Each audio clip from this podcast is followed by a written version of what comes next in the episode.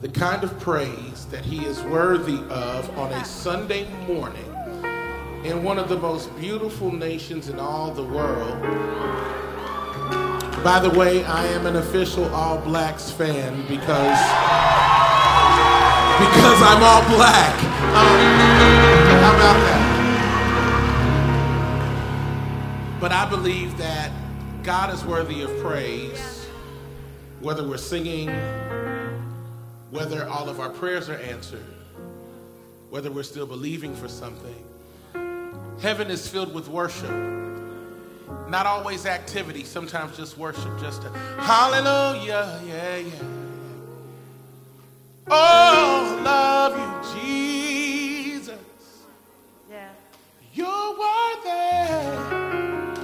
Oh, yes, you are. Oh, yes, you are. Oh, yes, you are. Oh, yes, you are. Oh, yes, you Oh, yes, you are.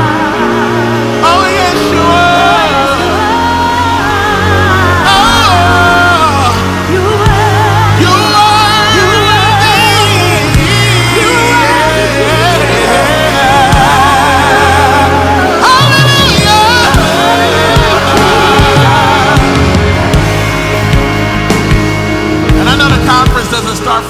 More days, but I feel like the Holy Ghost is already here. So, Father, we're going to give you 15 seconds of crazy praise just to get this thing started off right. On your mark, get set, praise.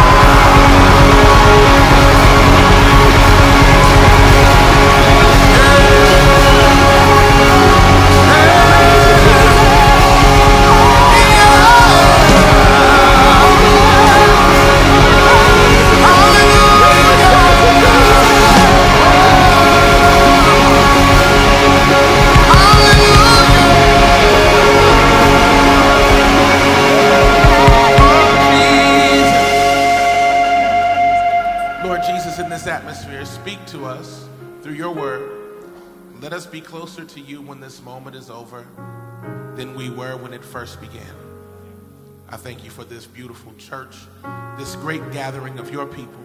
And I ask that you will allow me to speak the wisdom of the Holy Ghost, that your church is brought closer to you. And God, I pray that you will save souls all week, do things unexpectedly all week. Mark chapter 16, miracle signs and wonders all week. For I do not serve a supernormal God, I serve a supernatural God. So we give you glory in Jesus' name. Amen, amen, and amen. Can we give God a great praise?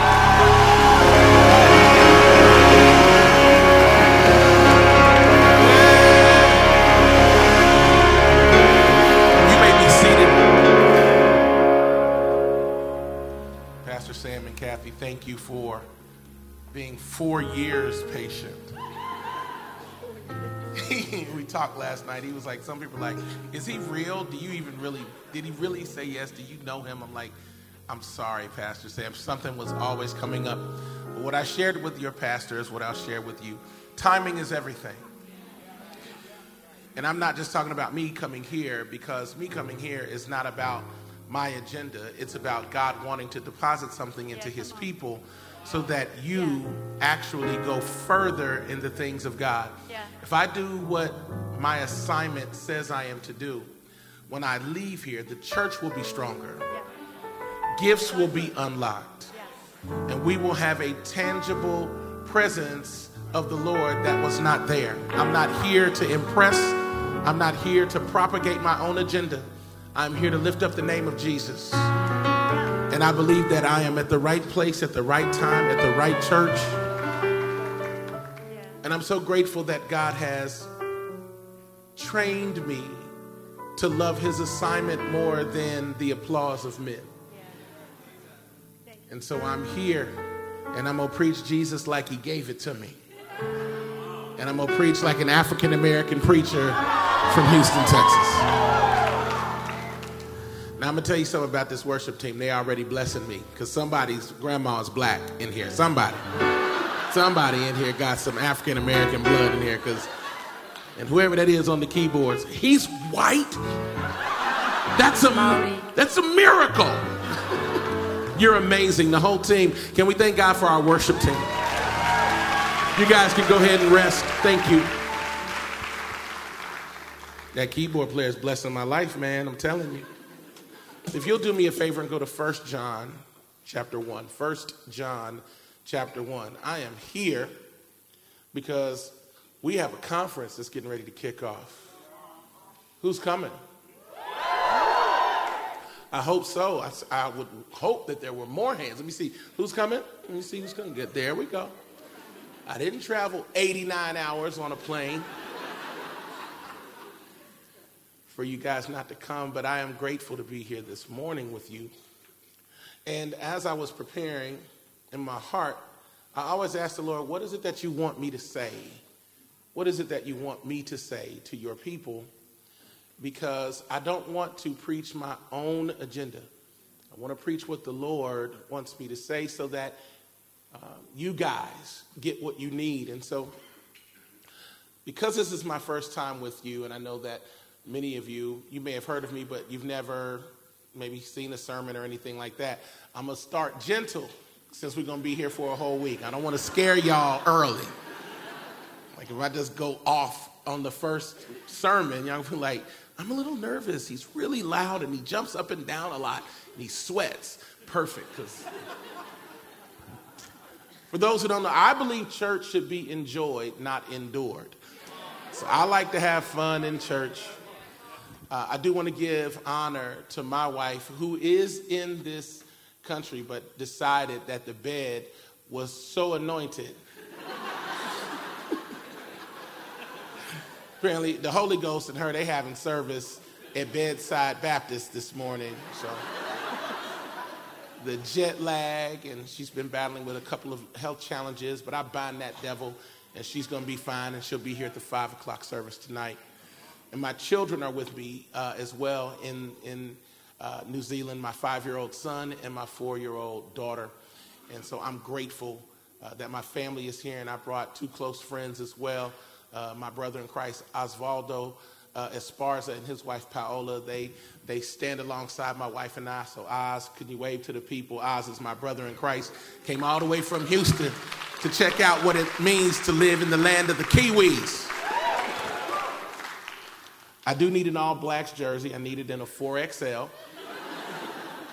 If y'all can find it for me, that would be a blessing. It would make my trip worthwhile.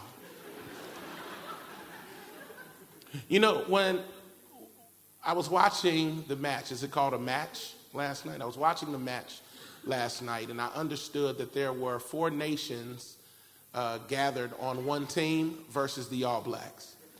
It took four nations just to tie y'all. They couldn't even beat you. It took four nations.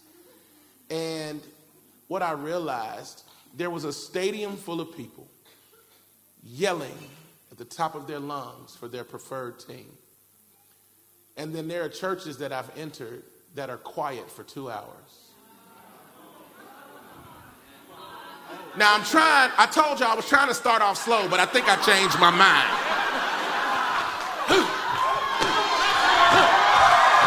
okay, sorry, okay. I saw it on YouTube. I thought I'd try it. Never mind.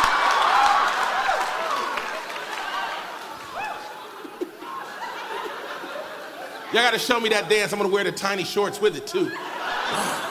Ah.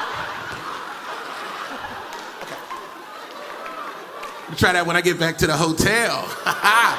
hey, baby.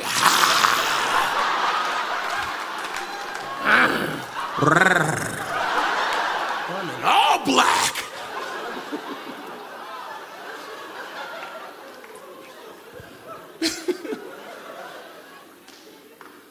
been in churches and they were quiet for two hours. But in that stadium last night, they were screaming in the weather at the top of their lungs. And rain had been forecast, but they didn't care because they were there for their team. You tell me that I have to come in here and be quiet for the God who saved me? You think I'm going to reserve my passion just for my sports team. No, I'm gonna give God praise in here right now because He is worthy.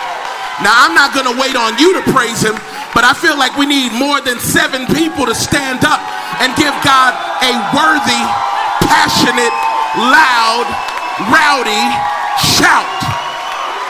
Glory! Glory! It's time out for believers to be quiet. We've been quiet long enough. We've been whispering through culture, whispering through society, whispering through the legislature, whispering in every other facet. And God says, if the devil's gonna be loud, then my people need to be louder. I'm not just talking about worship and praise in here, I'm talking about the way we live our lives out there. I am unashamed of the name of Jesus. I make no apologies for the blood of Jesus. And I will tell the world that Jesus saved my soul. I am not here to beat anyone else up or tell them that they are living wrong, but I'm going to tell you what's right. And what's right is when I turned from my sin and He saved me. And that is my testimony. And I still believe the Bible is right. I still believe Jesus was born of a virgin. I believe He died a sinless life. I believe He rose three days later, and I believe he's coming back again. Is there anybody that still believes the word of God? I guess one of the things that I've seen throughout the world as I've traveled is that many people treat Jesus casually. What a great tragedy, all of the universe casually.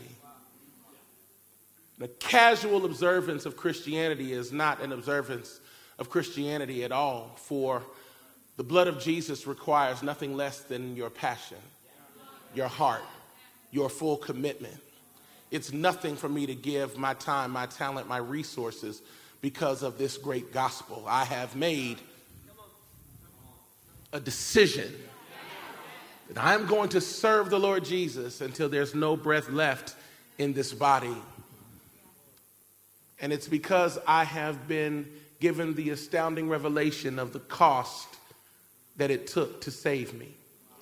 I don't know if you've had a moment to think about your life and how much blood it took to save you. But can you think about the things that you and I have done wrong, the places where the Holy Spirit whispered and said, Don't go that way, and we acted like we didn't hear him. We were like, ah, la, la, la, la, la, la.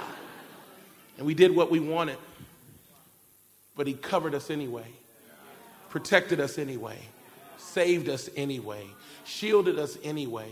Even after we've made bad decisions, he came back and said, That's all right, I'll clean you up again and I'll send you back out because that's what a loving father does. Can somebody just thank God that he loves us anyway?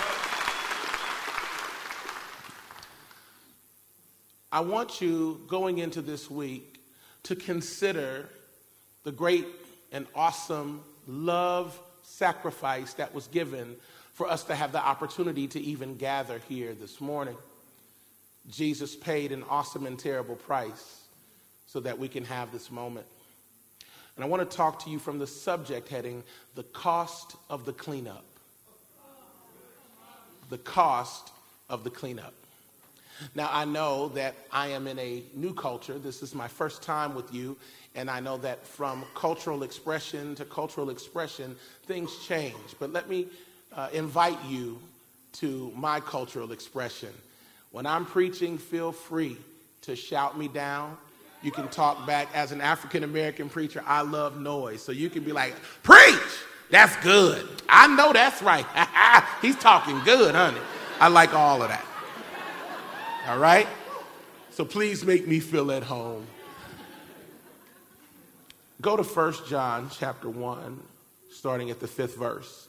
This is the message which we have heard from Jesus and declare to you that God is light and in him is no darkness at all. If we say that we have fellowship with him and walk in darkness, we lie and do not practice the truth. But if we walk in the light, as he is in the light, we have fellowship with one another, in the blood of Jesus Christ his son cleanses us from all sin, cleanses us from all sin, most sin. Some sin? Just the big ones. All sin. If we say that we have no sin, which there are some people who think they the sun rises and sets on their amazingness, they're so anointed that when they wake up, God is like, I'm so glad you woke up because you're amazing. if we say we have no sin, we deceive ourselves, and the truth is not in us. Ah, if we confess our sins, He is faithful and just to forgive us our sins and to cleanse us. There's that word again cleanse us from all unrighteousness, the cost of the cleanup. I want to ask you a question, and I would love for you to give me uh, a verbal response or perhaps a waving of the hand. I want to make sure that I'm preaching the right message at the right time. Have you ever messed up? Some of y'all like, nah, I just, I'm here because somebody invited me. I'm perfect. I'm perfect in all my ways. I'm going to ask again. Have you ever messed up? I'm not talking about like, oh, wow, I forgot something. No, I'm talking about you planned your sin. Like you thought it out. And the whole time, the Holy Ghost was like, don't do it, don't do it. you got to be real big in the jaws to get that. You can't do that. In. It's amazing, right? It's just to keep y'all awake. Not just a regular mess up, but a bad mess up. It didn't just, it didn't just have a little impact, it had tremendous negative impact. I don't know about you, but I saw your hands. I need to raise mine up too. There have been times when I have blown it. And here's what's going to really mess with the religious folk I was saved when I blew it.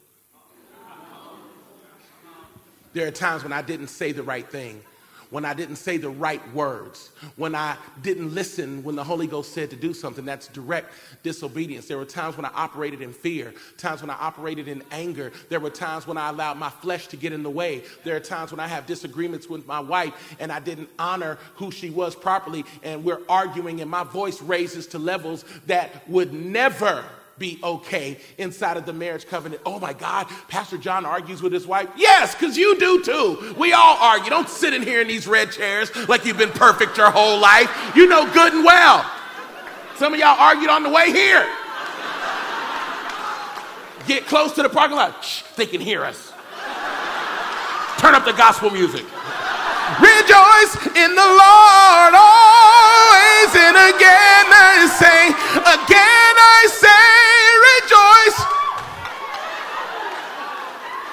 said, I was right and you were wrong. I'm already sick of it. Okay.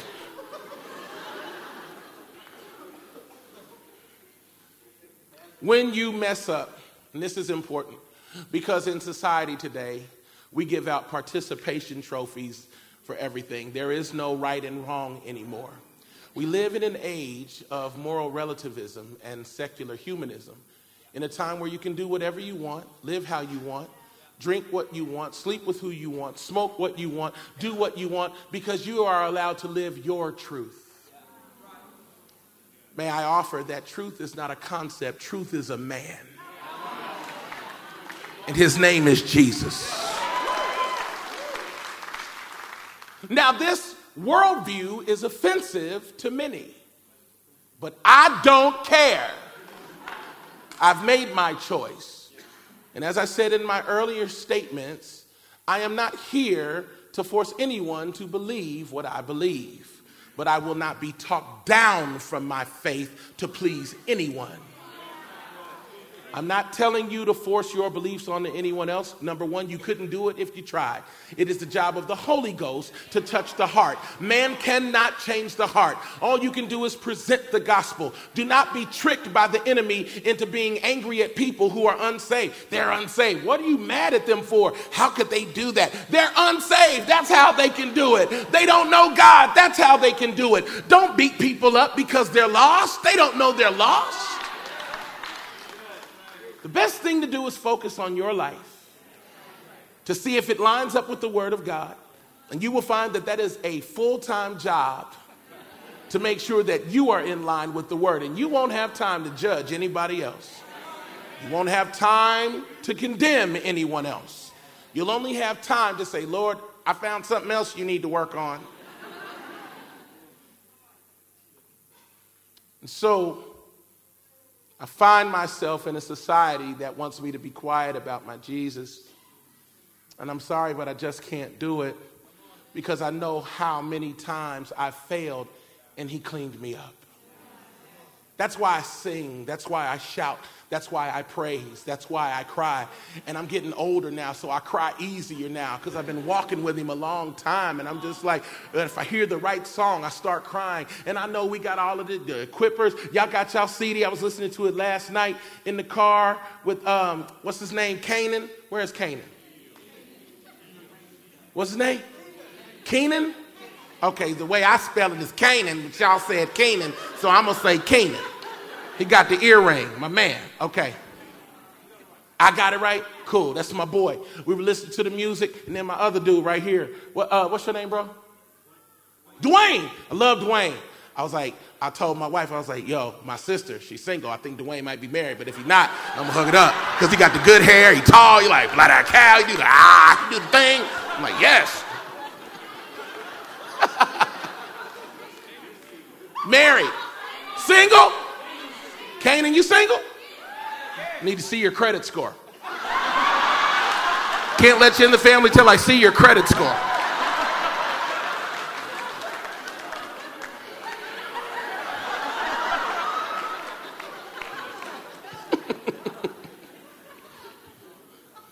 Jesus is worthy of my passion, my commitment, because of what he's done but in an age where people are saying you can do what you want, I'm here to tell you that the Bible is still right. And I know that many psychologists and psychiatrists would say that the concept of right and wrong is ethereal and depending on your value system and structure, you know, things that were not appropriate years ago are totally acceptable now. The Bible's still right. It was right then. It's right now. It's going to be right a thousand years from now. The Word of God has not changed. It's not going to change. I'm not here to make you believe it, but I believe it. I'm going to raise my kids to believe it. Don't tell me not to raise my kids to believe it. Train up a child in the way they should go so when they get old, they will not depart from it. Do not tell me how to raise my kids. I won't tell you how to raise your kids. They're trying to get rid of this three letter word that is offensive to so many sin. Sin is sin, sin. Everybody say it sin. sounds naughty, doesn't it? Sin. Sinful.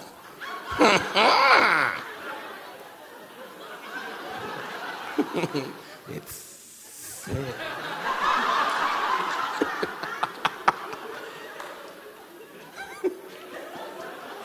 I'm jet lagged. I got to focus. The enemy wants you to think that sin is no big deal. It's just a little lie. I mean, you were just looking at the pictures. It's not like you you tried to hook up with her. Well, it's just one, it's just one email. You just sent her an email. It's not a big deal. Y'all just went for coffee. It's just coffee. You only messed up one time. It's just one time. And he takes you from one small sin. And before you know it, you've leveraged and lost your whole future over one little thing that got bigger and bigger because you didn't cut it off at the beginning. A couple things you need to write down for those who are taking notes. Number one, sin lies to you. Sin takes you further than you want to go, and it costs you more than you have to pay. We don't talk about sin in church anymore because it's not cool. It doesn't go with the worship flow. But sin is what caused Jesus to have to die. Jesus died for sin. He did not die for my issues. I can get counseling for my issues, but you can't counsel a devil. You got to cast it out. Can I get an amen in here? And so Jesus died for sin. This is what you need to know about sin. Number one, sin is an infection. It is a virus that affects your mind, your spirit, and your soul. Sin is a blood-borne issue. That's why you are born in sin, shapen in iniquity. This is what the writer David said. It's nothing that you did. You didn't just wake up one day and decide to sin. The sin nature is a part of who we are. How many of us have children in here? Let me help you to understand something. Do you have to teach your kids to be bad? Have you, how many of us have a child, when they see something they want, they say, yours? What do they say? Selfish. It's in them. And they lie easy. Did you eat the cookie? No.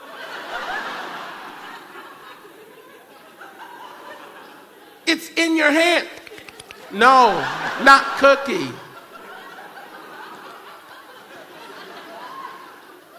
Last night, my kids were wrestling. One of them cut gas. I said, Which one of y'all pooed it? Like, not me. I said, Was it you? No. Was it you? It was you, yes. Yes. You lied three times. I'm right here. You don't have to teach your kids to do wrong, you have to teach them to do right because it's in them, in their nature, without training and without parenting. This is so important. Stop lending your children who, to people who are not an extension of your value system. Don't allow the devil to trick you into thinking it's okay to let your kids go anywhere. No, no. If I don't know the parents, my kids aren't going. Can I spend the night? No, you can't spend the night. I don't know who's coming over there. I don't know who lives upstairs. I need to know what's going on because I love Jesus. But if anything happens to one of y'all, I'm going to set it off. I'm going to go to my before Christ days and I'm going to tear up the whole house and I'm kicking things and I'm punching people because I don't play when it comes to my kids. Are there any fathers in the house who got some babies? Crazy, I'm just telling you.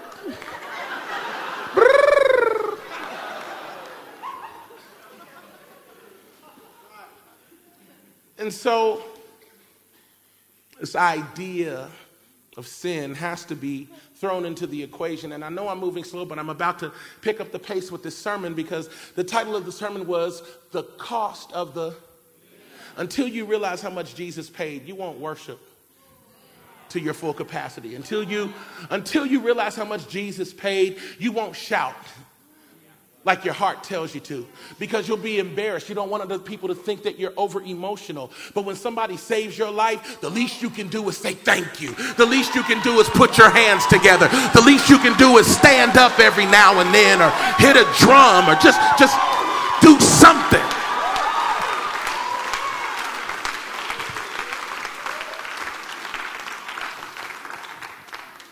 Sin has unintended consequences. Sin causes you to fear intimacy. Sin distorts identity. Sin makes you hide. What happened in the garden? God's looking for Adam and Eve. Adam, where are you? He's sewn some fig leaves together. What are y'all doing back there? I was naked, so I hid. Sin makes you hide. I've learned anything you have to hide probably ain't from God.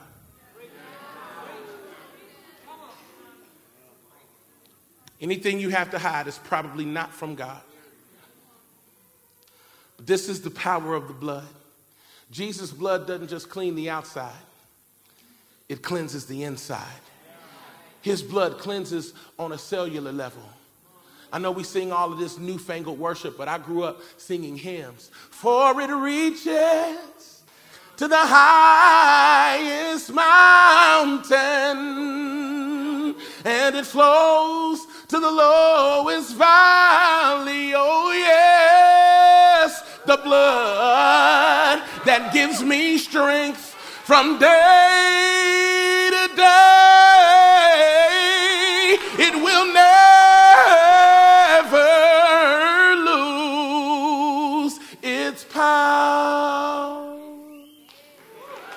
The blood will never lose its power. I know so, how, how many people have never heard that song? Let me see. Never heard that song. I just introduced the song to y'all.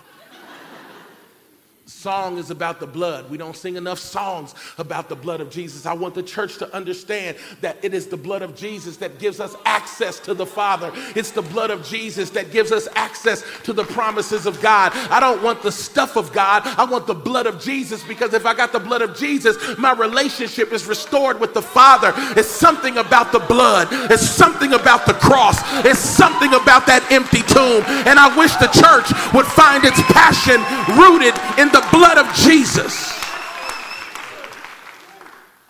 The cost of the cleanup. A few months back, my daughter, Theory Aspen Sky, who you will meet throughout this week if you're around, she had an accident. It was a Sunday afternoon. My wife was taking a nap downstairs on the couch. My daughter was taking a nap in her room, and I was in our bedroom, which was down the hall.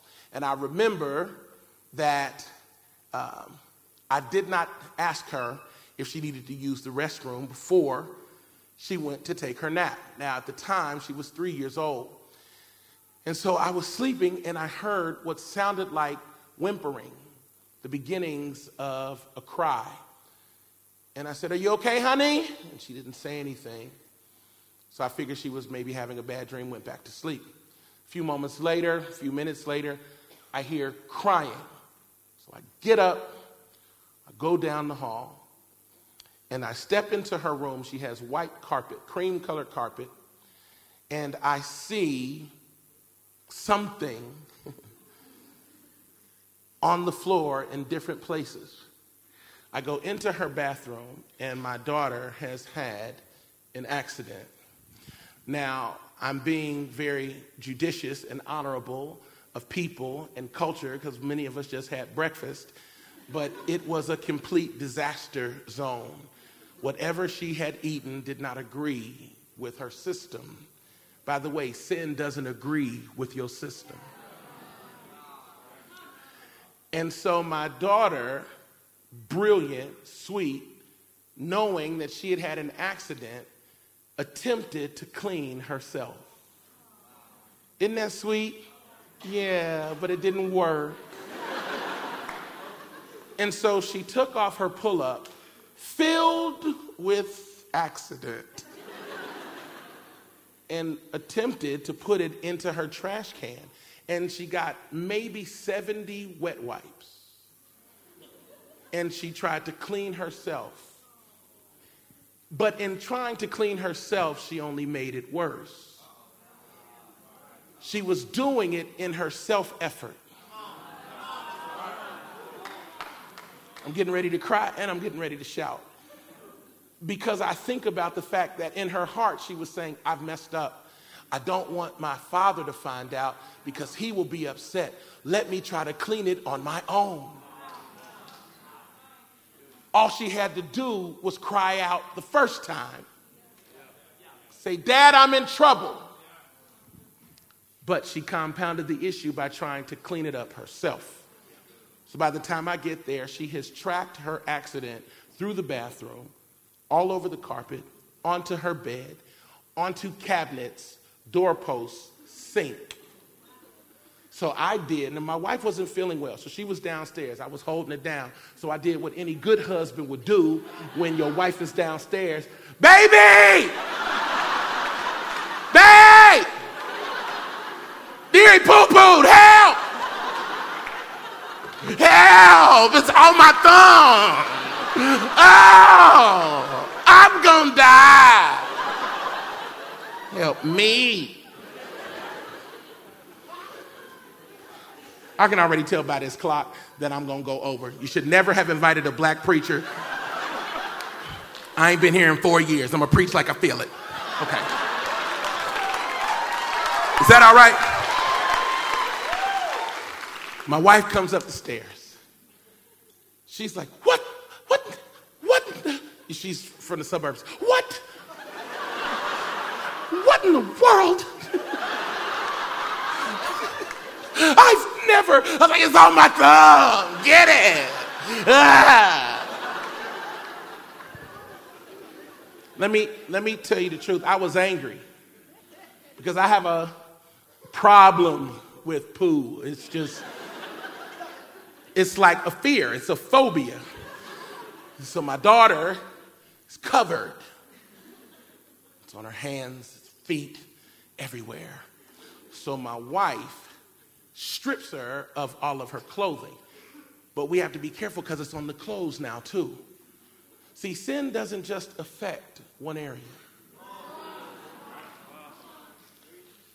And so, my wife took the garments off. We placed them to the side. We're scrambling to try to find towels. We step out. When we come back, she, my daughter is outside of her room in the hall. She's trying to follow us. Now, what was on her in one place is now following her because it was under her feet. It started off in one area, but sin always affects other areas. I'm going somewhere. So, where she was, I said, Stop! Don't move. Stand right there. She didn't have anything on, and I was still angry. And God says, How dare you be angry at her? I said, Lord, look what she did. He said, Look what you've done your whole life, and I've covered you every time. My anger at my three year old daughter for being three changed to sympathy. And I saw this little girl who had actually tried to handle it herself because she thought she could. And it wasn't until she had made it worse that she was able to say, Daddy, help. She cried out, and I showed up. Oh, the keyboard's playing. That means it's time to go. Um, you can play all day. I'm still preaching. Play till 3 o'clock.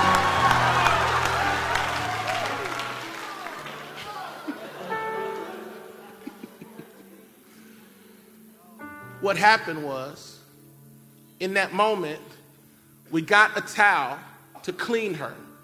But we couldn't use a brown towel because the brown towel would not have shown where the dirt was because it was the same color. We had to use a, a towel that contrasts, it had to be white. This is what Jesus does with our sin. He sees us dirty, He gives us His robe of righteousness. He covers us, cleanses us, takes our garment he doesn't just throw it away. The Bible says, He who knew no sin was made to be sin, that through him we might become the righteousness of God in him. He didn't just give me a robe, He traded me.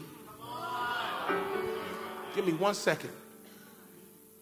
He traded me, which means He wore my garment while I wore His clean one.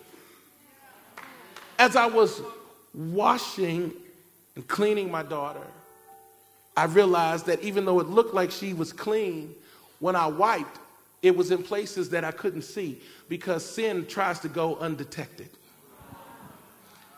That's why the Bible says in Psalm 51 Purge me with hyssop, wash me, and I'll be clean. I'll be whiter than snow. And so my wife took her to a bath that was waiting on her. And while my wife was cleaning her, I was cleaning up every area where she had stepped. Because here's the thing about sin you might start in one place, but until you repent, it tracks with you everywhere you go.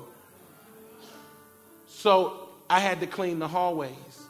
I had to clean rugs, and some of it I had to have outside cleaners come in and do deep cleaning. Now, my daughter didn't have enough in her piggy bank to pay. I'm getting ready to preach it, and then we're going to go home. But because I love her, I covered the cost of the cleanup because she belongs to me. And I'm not gonna let one accident cause her to feel like she's gotta pay for her mistake. I'm her father. And since she couldn't pay, I did pay. And what you and I couldn't pay for, the father said, Jesus, go down there, pay for that. Jesus didn't just pay for sin, he left a tip called grace. And my grace is sufficient for you. And so when I sin, not only does he heal me, restore me, cleanse me, but he gives me grace for the next time I mess up because that's the power of Jesus Christ. My little daughter won't remember this story because we cleaned up her room so good that there's no trace of the accident. Is there anybody here that's grateful that there's no trace of what you and I have done because the blood so thoroughly cleansed us? Hallelujah. My daughter won't know how much it costs. Cause I'll never know how much it costs to see my sins upon that cross. She got cleaned, restored, brand new. And her fellowship was never broken. She was still my daughter, dirty. I don't know who this is for. You don't have to clean yourself up and then hope you are a son or a daughter of God. While you're dirty, you're a child of God. While you're broken, you're a child of God. When you're in sin, you're a child of God. Maybe there's some dirt that needs to be addressed, but it doesn't change that you belong to God. God created man from the dust of the ground, the dirt. So don't think that God is. Uh, He's offended by dirt. He's attracted to dirt. He created in dirt. Don't tell me God doesn't love dirt because in myself I was unworthy, but He loved me when I was unlovable and He healed me when I had nothing to offer. Is there anybody grateful for the blood of Jesus? Jesus.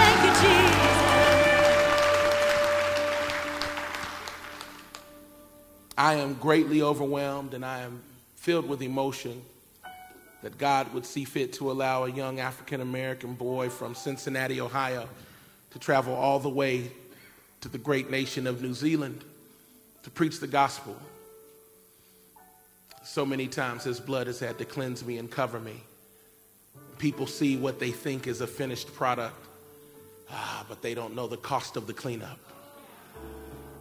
My little sweet girl, when you see her, you'll probably remember this story, but she won't remember it. And even if you brought it up, she couldn't remember it because we've made her life so good that we didn't make a monument to her brokenness. And when she has other issues, I don't remind her. Remember when you did that two years ago? She doesn't remember. Oh, that's right. As far as the east is from the west, I will cast your sins and remember them no more.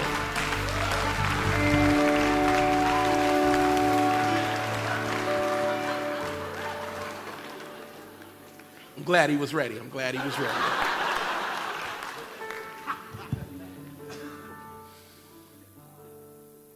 So this week, I hope you take a moment to remember where you were when the blood found you. Because it'll give you grace for other broken people. Maybe we shouldn't beat people up who are in the middle of a bad moment in their life, assuming that that will be the sum total of their days. Aren't you grateful that God didn't hold us hostage to our worst moment? Oh, as we end this service, may you be reminded of the cost of the cleanup, the things you and I have done that in the middle of it, if God had cut us off, we'd have no hope. We'd never see heaven. We'd never see the face of our King. But because He loved us, He cleansed us. Even when we weren't looking for Him, He covered us. Here's the thing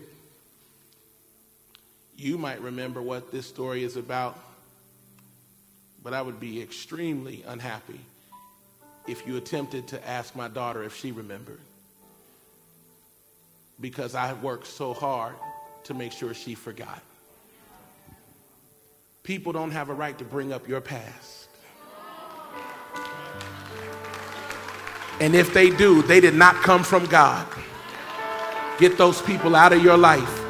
People who only want to remind you of your worst moments. And I know you're singing now. I know you go to that church over there, but you remember what you used to do? No, and neither does my father. And since you can't forget it, maybe we don't need to be as close. I feel the Holy Ghost in here. I don't mind showing my scars. I don't mind showing my flaws. I don't mind confessing my sins one to another because I know what Jesus did. Is there anybody grateful that Jesus has paid the price? Come on and stand up. Let me pray for you. Lord Jesus, I thank you for these, your people. And as we go into conference, may we go into conference with a shout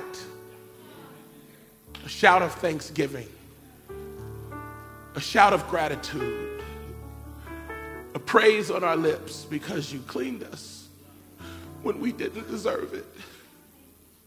And you healed us when we had no hope. And you covered us when we were naked. And you gave us a robe of righteousness that we could not purchase, we could not earn. And so we love you and we bless you. With heads bowed and eyes closed, if you are here and you've never given your life to Jesus, this is a moment for you. If you're here, you've never given your life to Jesus, heads bowed, eyes closed, I'm going to ask you on the count of three to just lift your hand, just between you and God, you and God. If you're here, and you've never given your life to Jesus, I want you to know that He's not asking you to pay anything, He's already paid it. But for you, to acknowledge I need a Savior. And since the price has been paid, I'll go ahead and get this free gift. Jesus' blood doesn't just cleanse you on the outside, He cleans you on the inside. And the thing that held you hostage, you'll be holding it. It won't be holding you. One, He loves you. Two, He's paid the price. Three, this is your moment. If you're here, lift your hand. If you're here, across multiple campuses, if you're here, give your life to Jesus, just lift a hand. Hallelujah. I see that hand. I see those hands. Hands down. Repeat this prayer. Everyone, repeat this prayer. Lord Jesus, I confess with my mouth and believe in my heart that Jesus is Lord. Thank you for the blood that was shed to pay for my sins and cleanse me from the inside out.